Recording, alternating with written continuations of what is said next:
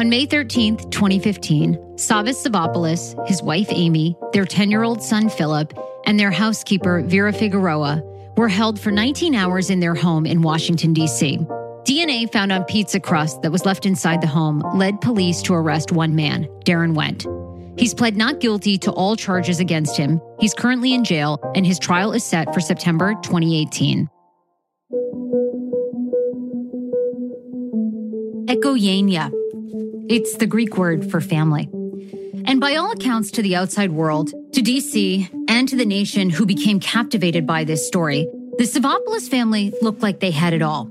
They were wealthy, traveled extensively, they were the perfect photo op. Three gorgeous kids and two beautiful young parents.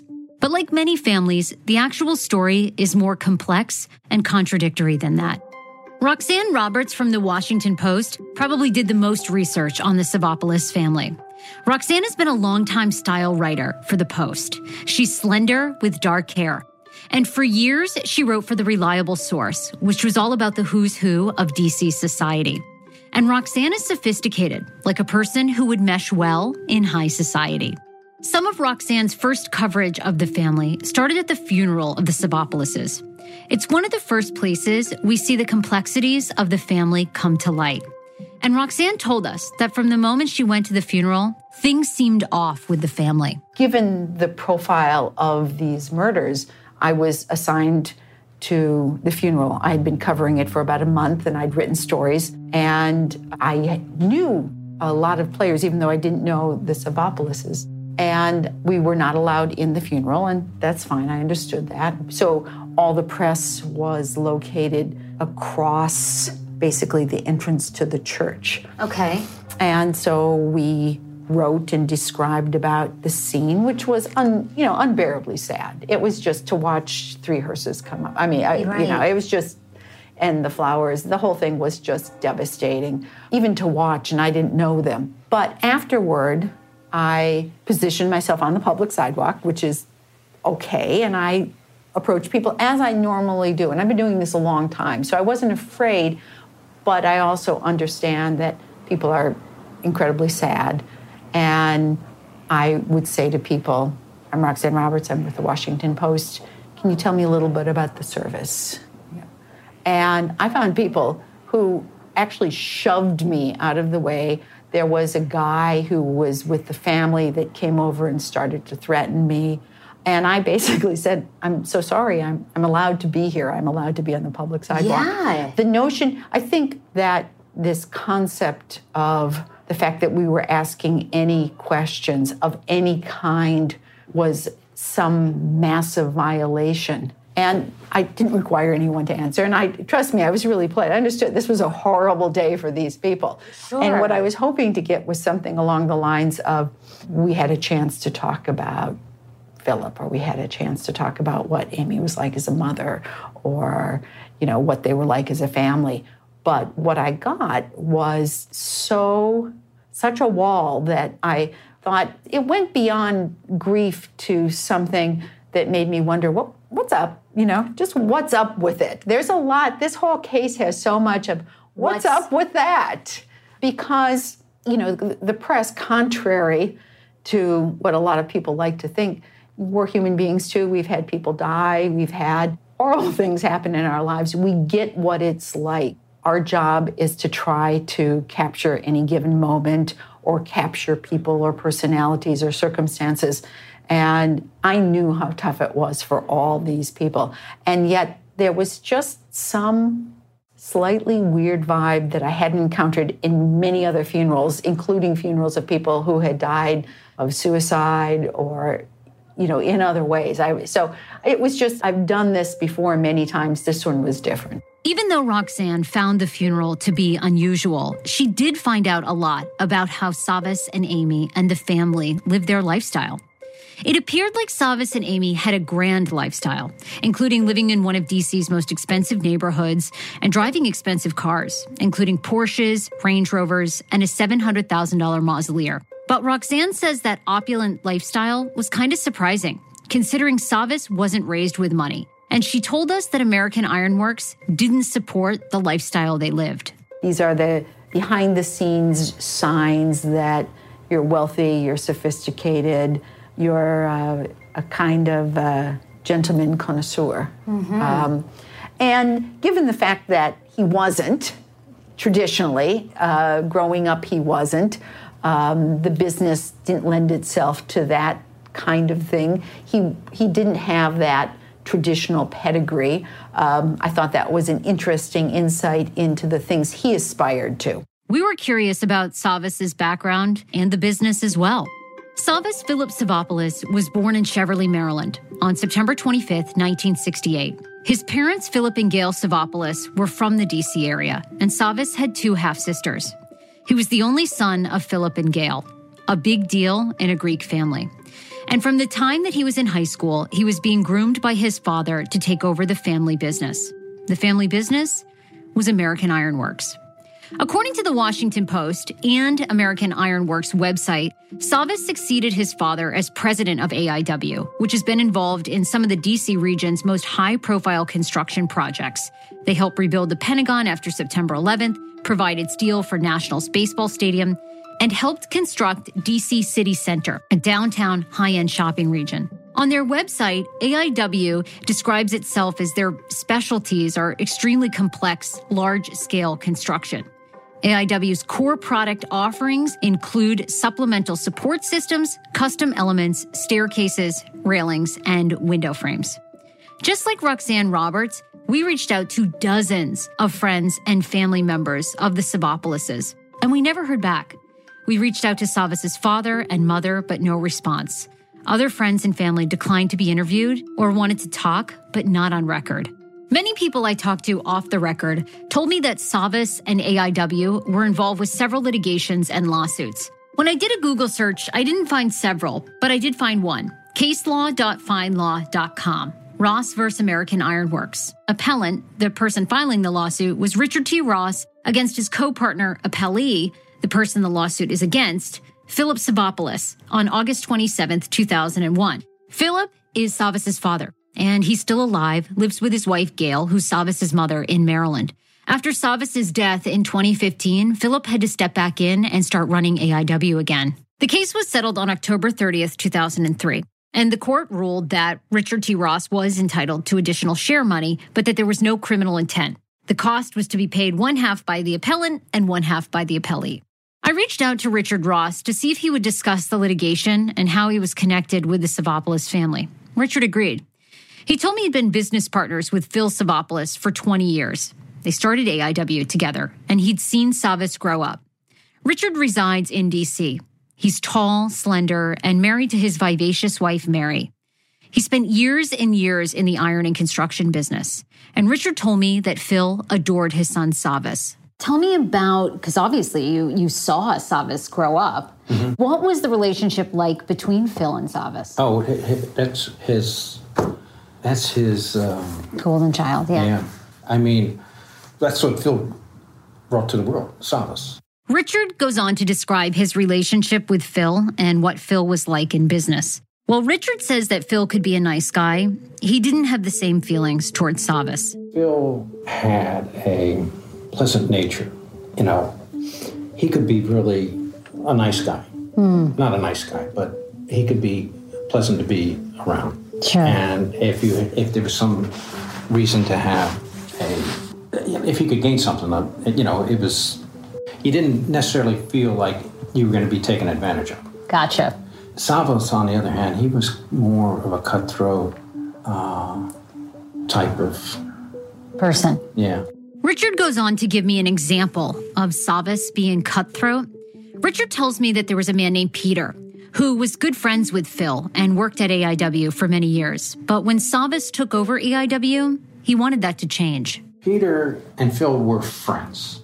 And Peter wasn't, he didn't do much. He was like a messenger, ran errands. Uh, I mean, he wasn't vital for the company. Right. Savvas took over. Okay and fired Peter. Wow. After and, how many years? Oh, a lot of years. I mean, Peter was with us for like close to the beginning, you know, and Phil got pissed off and made him hire him back. During the 90s, while Richard and Phil were building their iron business, they made good money, Richard told me. 200,000, sometimes $300,000 a year. but not millions, according to Richard. How much money? Can you give us an idea of what kind of money you guys were making? I mean, were you making a substantial amount of money? Well, we were making uh, pretty good money. Yeah, I mean, uh, we were probably making. Now this is in 1990s or you know, I mean, we brought home each of us, uh, you know, two to three hundred thousand dollars a year. We were doing well. Okay, yeah, that I would, I would think that's really well. Mm-hmm. But there's times when we sucked it up and didn't take a lot of money out of the business because uh, the economy sure ebbs it, and flows. Yeah, and... I mean, you you like in '92. I mean, the building business sucked. It was really bad. Mm. We had the Orioles Stadium that kept us busy during that downturn. Then there came a time when Richard says Phil wanted Savvas to take over the business. And that's when things went south between Richard and Phil. Richard says he was ousted from AIW and the lawsuits started. There came a time when his son was getting older uh, and my son was getting older. Ah. So uh, he wanted to take control of the company. Now, I made a critical business mistake. There was a time when he asked, was our chief um, field guy. He ran the field. Okay. Very critical part of the business. That's where you make or lose money. Okay. In field, you can control the shop work. You can get. You know what that's going to cost you. You know that you can keep them working, keep the flow going. You can keep that efficient. The field, you know, you you're out there and you don't know necessarily what they're doing. You know, you got ten right. jobs around, and you don't know whether they're showing up on time or so how much work is getting done. Yeah. Sure, okay. So I had one field guy that uh, was is pretty critical. That was Norman, and Norman. Uh, it came a time Phil said, "Hey, I, you know, Norman's busting his butt and really doing a hell of a job. I think we ought to give him, you know, five percent of the company." And I said, "Sure, we can give him five percent of the company. I don't mind that, but." Uh, not stock. We'll give him well, in any event, I didn't follow through to make sure that that's the way it was set up. Set up. So there was actually never anything in writing other than tax records which showed that he had a 5% ownership. So there came a time when he said, We're having a stockholders meeting and we're going to elect the board. And I have 55% because Norman's going to vote with me and you're going to be out. So I got fired out of the company that I started. Started. How many years in was that? 20 years. So Richard was out and Savvas took over American Iron Works. A second person was also willing to talk, a former friend of the family. This person asked to not be on the podcast and did not want their name mentioned. The friend and I exchanged emails about what Savvas and the family were like. And the former friend says that he knew the family extremely well, both Phil and Savvas. Here's what the friend has to say on Savvas as a person. Quote, Savvas was an arrogant kid and continued to be that way. And I asked about Savvas's behavior. Was it a direct reflection of how he was raised? This is the former friend's quote on Phil. What I can say, Phil was like a split personality. On one hand, he was a philanthropist. He did a lot of good things that I know firsthand, and nobody can take that away from Phil. On the other hand, he terminated friendships with people that were devoted to him. This former friend did disagree with Richard when it came to money. The friend says that Savvas and Phil did make a lot of money in the iron business and made enough money to support their lifestyle. Quote, Yes, Phil is very good in making money. After Richard left, Phil made tremendous progress. When Savvas came into the business, American Iron Works was a success. I don't know of his contributions, but Phil was and is a significant person in business. Okay, so questions still remain. How much was Savvas really worth? What did American Iron Works bring in? There's conflicting reports. But Roxanne Roberts says this Savvas wasn't shy about flaunting money. He got into what I call sort of the standard rich guy stuff fancy cars. Short cars. And then he also got into, which I always think is sort of, you know, the classic I'm a classy guy syndrome, which was wines. He got into very expensive wines and belonged to um, he went to a couple wine charity dinners, but he also was admitted into a club of very, very high end collectors here in Washington. And in order to be part of that club, you also had to, you went, you tasted, um, but you also had to then bring some very, very expensive models and vintages to be part of it. It was, you know, this wow. is just sort of the, you know, it's the equivalent of having, you know, a Lamborghini or having the very expensive watches. Savvas was a member of one of DC's most elite clubs, the University Club. Typically, members of the University Club are over the age of 35 and pay about $3,400 annually. That's on top of a $5,000 initiation fee and then several hundred dollars a month in other food and beverage fees. Some notable past and current club members include President Richard Nixon and former Secretary of Defense Donald Rumsfeld. Savvas belonged to the University Club. And so I called the University Club and said, Can you tell me a little bit about, can you verify this? Nobody wanted to verify anything. He had been scheduled. What I did find out from someone who connected me, who connected me, who connected me to somebody, you know, you know, all the back channels of mm. this hmm. kind of thing, is that, you know, he was perfectly, you know, he was young. He wasn't yeah, that yeah, old, you know, so he was young. young. He wasn't a big presence. He was one of the guys there. What he was, the one thing that stood out for a lot of people was that he had wanted to teach a course or did teach a course about this Oriental martial arts that he was so devoted to. That was not just an actual sport, but was also sort of a lifestyle and sort of a way of life. And that was viewed, I think, with a certain kind of tolerant skepticism. Mm. Like he was really into this. At the time of his death, according to Savvas's obituary, he was the current headmaster of a traditional style of Japanese swordmanship dating back to the mid 1800s and had just opened a center. That center was about 2,000 square feet of mat space, two libraries, a kitchen, sleeping quarters, and other amenities where live in students could excel in their pursuit of martial arts. And it opened in Chantilly, Virginia. And, and we discovered that immediately because on the weekend after he died, he was about to open this studio I mean, we spent a lot of time trying to figure out what was the connection, why was it in Chantilly, why was it, what was it doing out there, and I was able to contact somebody who was scheduled to teach. And when I finally got him on the phone, he's like, "How dare you talk to us about this?" You know, and like, and and I'm going to sue you if you call me again. There was so much unusual behavior. We wondered, is there a money connection that we're missing somehow? Is there the more we found out about it.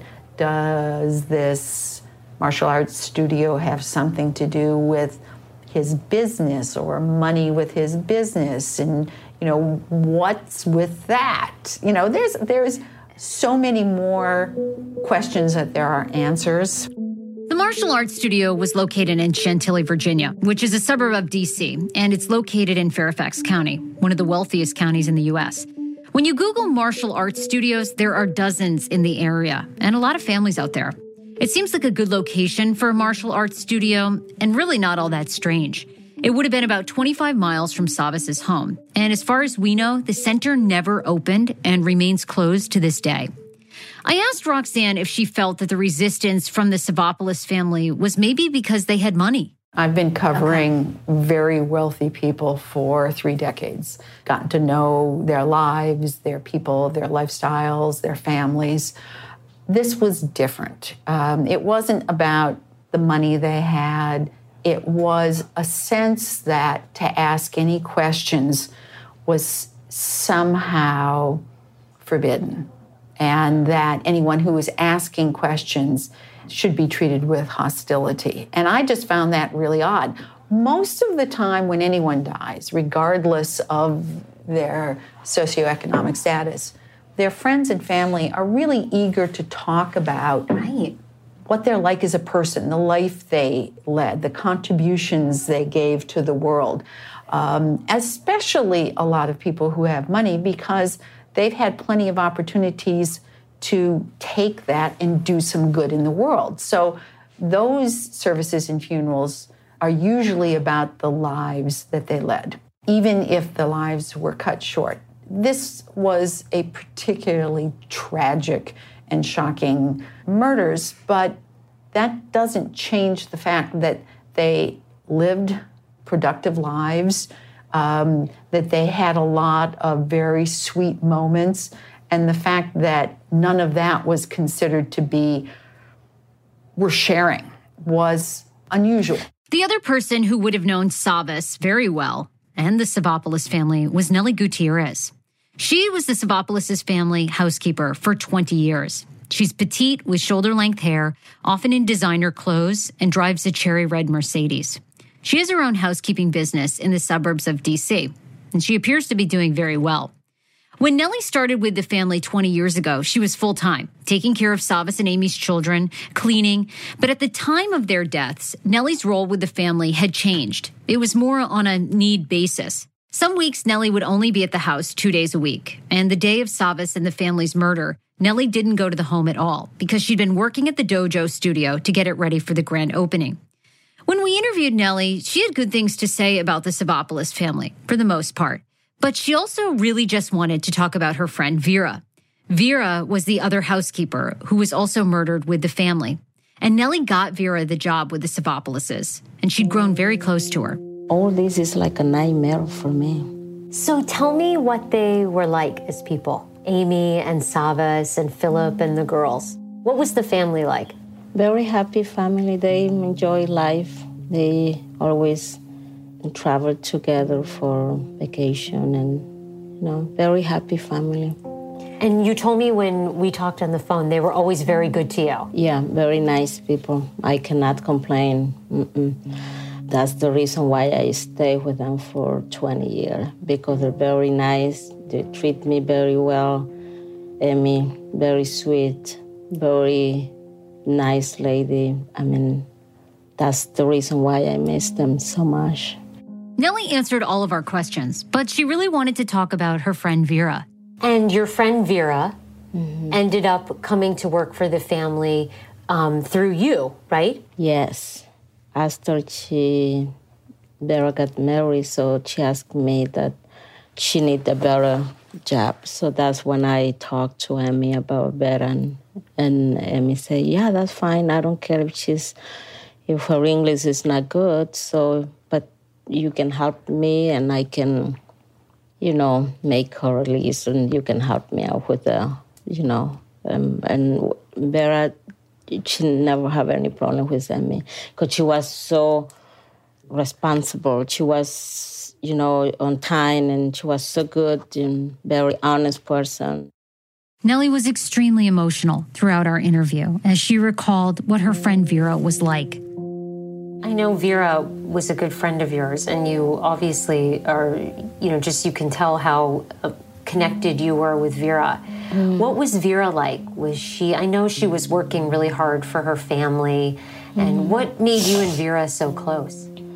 Maybe because I helped her a lot when she came to this country, mm. And because she always, since she was so honest, person, so if she tell me something, I always talk to her, but I never tell you know anybody else about. So you know, she enjoyed life also. She was very happy about remarry again, and her dream was to retire and go back to El Salvador and stay mm-hmm. there, and you know, her dream never came true. Nellie has wonderful memories, but oddly enough, she's been cut off from Vera's family entirely and the Savopoulos family. She's had no contact and they won't return her phone calls. The hardest part, I think, in this, the part that I really, my heart broke for you is you said that you have not really heard from Savvas, from, have you heard from the girls or, you know, Savvas's family and you've sort of been cut off, right? In some way? Hmm. Yeah, maybe because you know i understand maybe they don't i mean if i don't feel good at this point i don't have an idea what they've gone through also because you know there's like you know the girls they without their brother and you right. know their parents so right. it's very difficult and also for Sava's parents and Amy's parents is it's hard yeah. And, you know, it's been very hard for me maybe because I have a like routine going over every week and be with them twice a week. So maybe that's why I'm missing them a lot. I don't know. Right. I, I, I don't understand because sometimes my friend they say, "Well, but they're not your family." But I don't understand why I felt this way. I asked Nellie about the rumors that Savvas was difficult in business. Here's what she had to say. I don't know. I mean, it's normal when people are very neat and picky about their business because that's the only way people can be, so, you know. So successful. Yes. But in my point, that's why I stayed with the family for so many years because they were so good to me. Right. You know, I heard that they're not good, but for me, they were my best. no, I, I, I don't know. They might have issue with them in the past. For me, that was, you know, No the, problem. While Savvas and his father Phil seemed to have many sides, the one person people agreed upon was Amy. Amy Claire Martin Savopoulos was 47 years old when she died. She was devoted to her family and charitable efforts for the less fortunate. Amy was born in Brighton, Mass on April 8, 1968, and was raised in a military family with her younger brother, John. She was a wife, mother, daughter, sister, friend, neighbor, as well as very engaged in the community. She hosted evenings of awareness, fundraisers, and the Children's National Medical Center's Safe Concussion Outcome Recovery and Education had become her passion before she died. Here's Roxanne Roberts on what she discovered about Amy. From what what I could tell, she was the person that we could get the fullest picture of. They were high school sweethearts. He was interested in her, but they didn't really become a couple until late college or after college, near the end of their college year.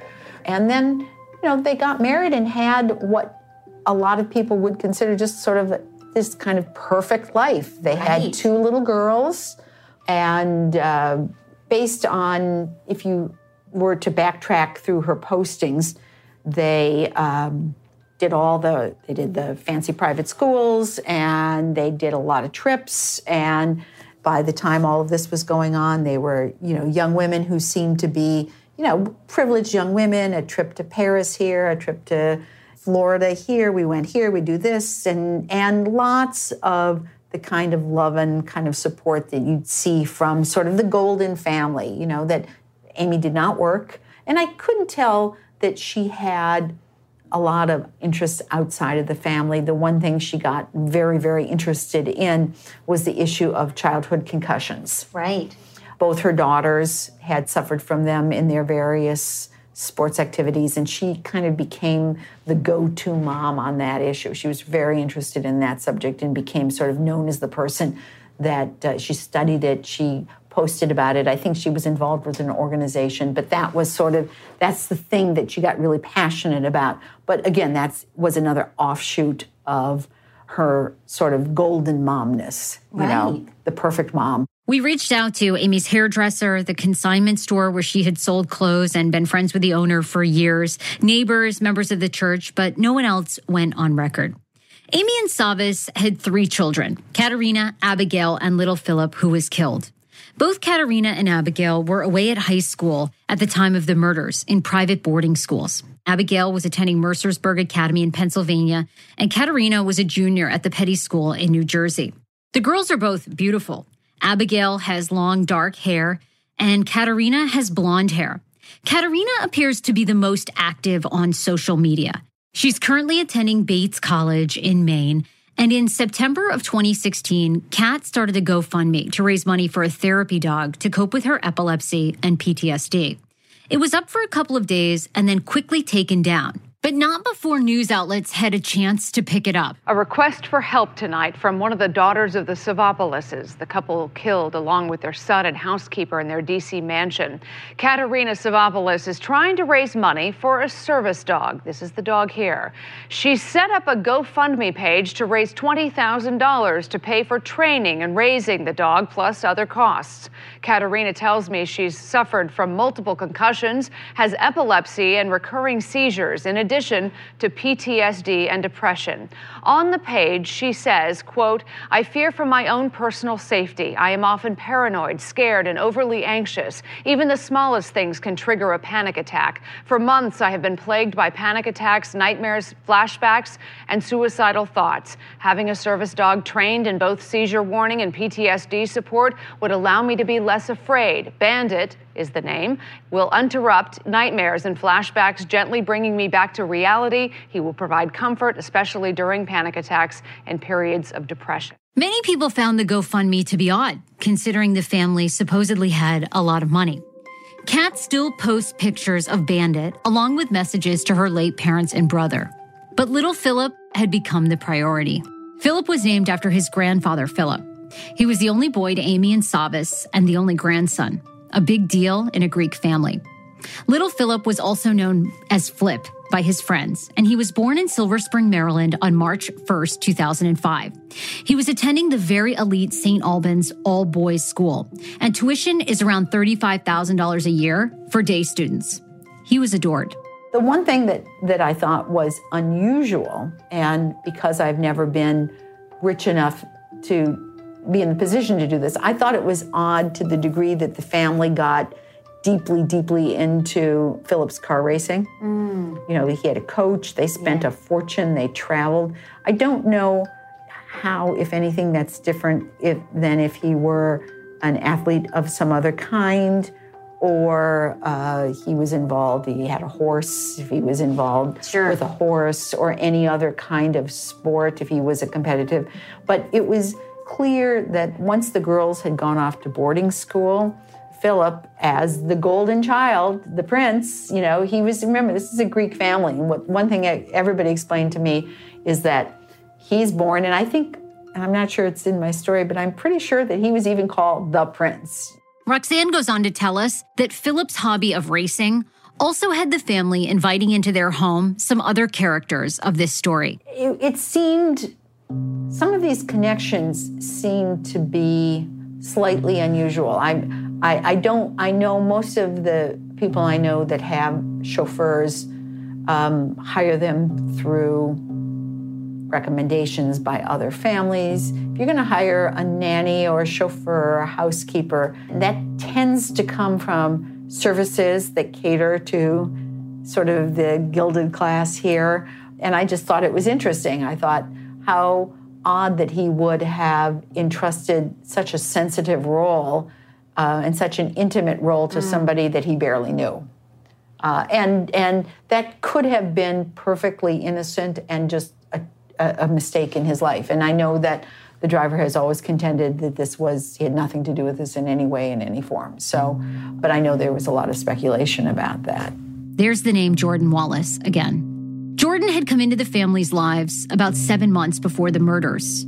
And jordan had met savvas and little philip at the autobahn indoor speedway in events in baltimore maryland. He'd been working for the family for about four months before the murders as savvas's driver and courier. Roxanne believes we might never know who the Savopoulos family really is. I think that it's likely that it's one of those situations where people only saw little pieces of them, you know, mm-hmm. little snapshots, and that very few people had all the pieces of a puzzle to put together. The other question we wanted to get to the bottom of was the mafia connection. There was so much speculation made of if Savvas and the family were involved in the mafia, if they dealt exclusively in cash. We asked everyone about this, from Richard, the former business partner, to the anonymous friend, to Nellie.